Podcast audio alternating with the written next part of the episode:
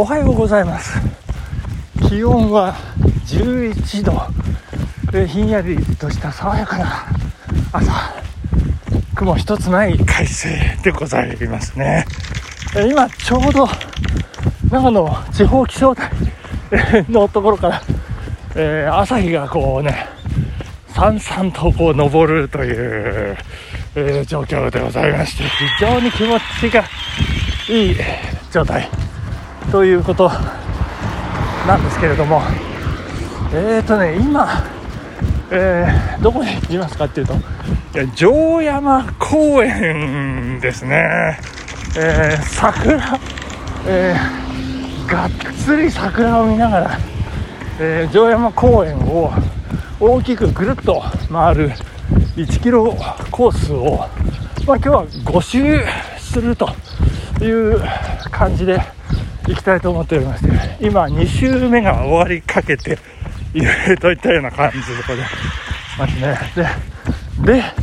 で今私のところがっつり追い越していった、えー、なんか骨太なランナーというかガシガシ進む機関車のような、えー、方もしかしてちょっと声かけそびれちゃったんですけれどもすみれコーポレーションの鷲沢社長さんなんじゃないかなと、えー、思ったりしまして。いや私の印象よりちょっと大柄な感じだったんでいや違うかなと思って声をかけそびれて、しまいましたけれどもまあ後で確認してみようかななんて思ったりなんかして、えー、いたりなんかしま ですけどはい3週目に入ります、えー、ここね城山公園うんと元長野市営球場だったたところが公園になってましていやいやいやめちゃめちゃ桜が綺麗でございまして。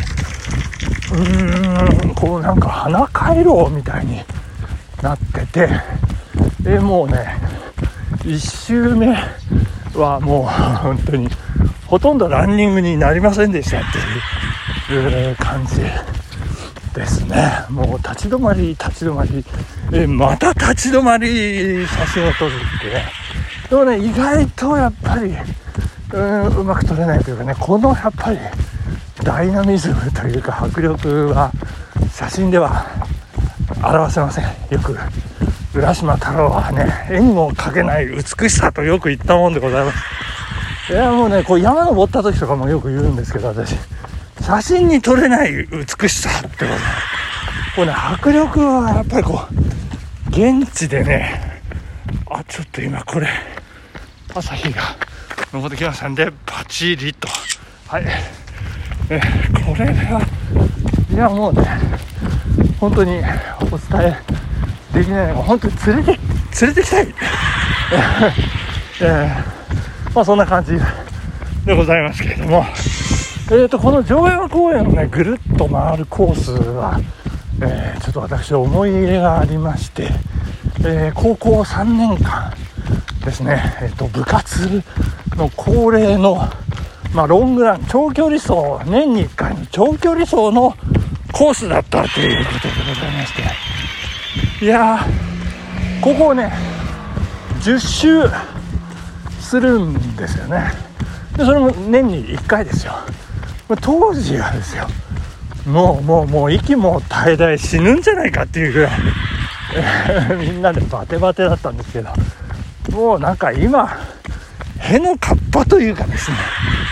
いやもうこの年になってこんな状態になるとは夢にも思いません今日なんか軽く5周しましょうかなんてねもうなんならその当時のコース測ってみたら、えー、800メートルぐらいしかないというね1キロねえんじゃねえかと。まあそれを10周で1時間切れないってどんだけなんだよ。という感じでございますけど、もう今や45分ぐらいな感じでございますけれどね。いやー、頑張ってますよ。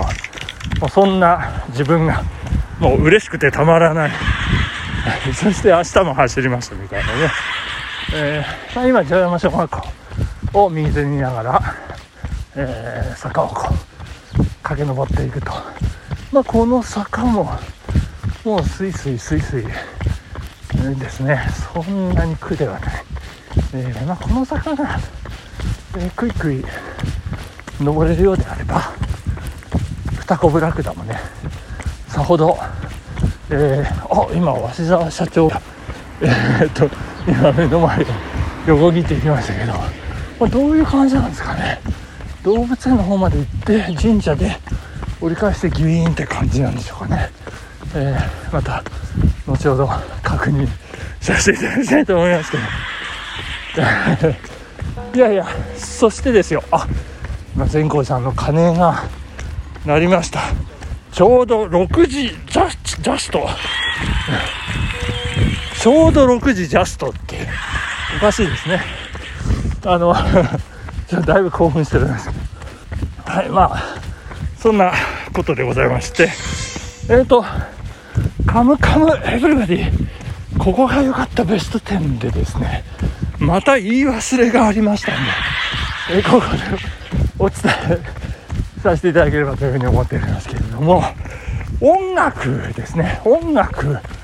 が良かったなんていうのがありましたけれども。そこで、えー、音楽担当の金子隆弘さんなんですけれども、えー、彼フラッシュ金子というね、えーえー、米米クラブ、泣く子も黙る米米クラブのメンバーということでございます。それを昨日、NHK 歌コンというね、あの歌番組を見ておりましたら、あの彼、あの、バンドを率いて、バンドっていうかオーケストラっていうかね、えー、指揮をしてましたんで、タクトを振ってた。ということで思い出しまして、いっけねえみたいな感じでね、えー、そしてなんと、あのー、ゲストがカールスモーキー石井さんということでね。これなんかすごいバンドのメンバーだよバンドのメンバーだよなんて母親に説明してたんですけどなんと石井さんの妹さんと結婚されているというね兄弟じゃないですかとかね。いやそんなこともありまして音楽も素晴らしかったですね、えー、まだ、えー、続きますね、えー、カムカムロスでございます私。もうちむどんどん？ちむちむ？どんどん？なんかもうタイトルすら覚えていないという。もう全然見る気がしないという、まあ、昨日もですねあのちむちむどんどんが始まる前にもう家を出発しない出発しない。てですね、えー、もうあの早々にあの、えー、桜花見通勤みたいな感じでね、えー、あのいろんなところを自転車で巡りながら会社に行くというそんな朝でございまして。いやーカムカムロスでございます。まだまだなんかねを引きそうなそんな涙腺うるうるカムカムエブリバディでございますけれども、皆さんはいかがだったでしょうか？えー、そして、あの、ムレーキですね、あの、疑惑のムレーキでございますけれども、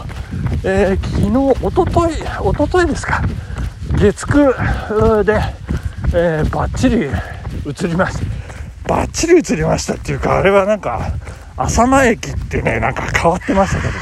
看板が掛け替えられて、えー、で私が、えー、徒歩で到達、まあ、ほぼほぼ徒歩で到達したムレ駅ということで、えー、もう感慨深いものがありましたけれども。まあでもねなんか内容としてはどうなんですかねあのドラマ途中で見るのをやめてしまいましたけれども。そして、えー、まあ、第1回ということで、えー、と10時24分まで番組があったんですけどもう9時55分でチャンネルを NHK の E テレに切り替えてしまいましたなんで E テレに切り替えたかっていうとあの「マルトクマガジン」という5分番組なんですけれども世界の卵料理ということで、えー、我が高校の後輩岡根谷美里さんが出演して、えー、世界の卵料理をねこう解説するというそんな番組。えっ、ー、と月曜から木曜まで5分番組4本、えーと、それが2週間続いて8本で、再放送も含めると16回チャンスがありますんでね。あの、あの皆さんもぜひご覧いただければと思うんですけども、いや、彼女ね、キャラクター、すごいおかしいんですよ。天然っていうかね、あの、パーソナリティのユージ君との絡みがね、とっても面白いので、これはね、プロデューサー受け絶対してると思いますね。いや、本当に素晴らしい。なんか、朗らかで明るくて、ウィットに富んで、そしてツッコミもできるというね。え、そこダメ、ダメ、ダメですとかね。なんか新たなね、あの、キャラクター誕生かっていう感じなんですけれども、岡根谷美里さん、えー、高校の後輩、私のなんと24歳下というね、若い、えー、若い彼女の魅力満載。NHKE テレマル特マガジン世界の卵料理ぜひ皆さんご覧ください。ということで、えー、そろそろ時間となってまいりました、えー、こんなラジオをしながらこの城山公園周回コース、えー、巡る日が来るとは高校現役時代夢にも思いませんでしたということで。はい善光さん、えー、右手に見ながら本日はここまででございます。ありがとうございました。バイバイ。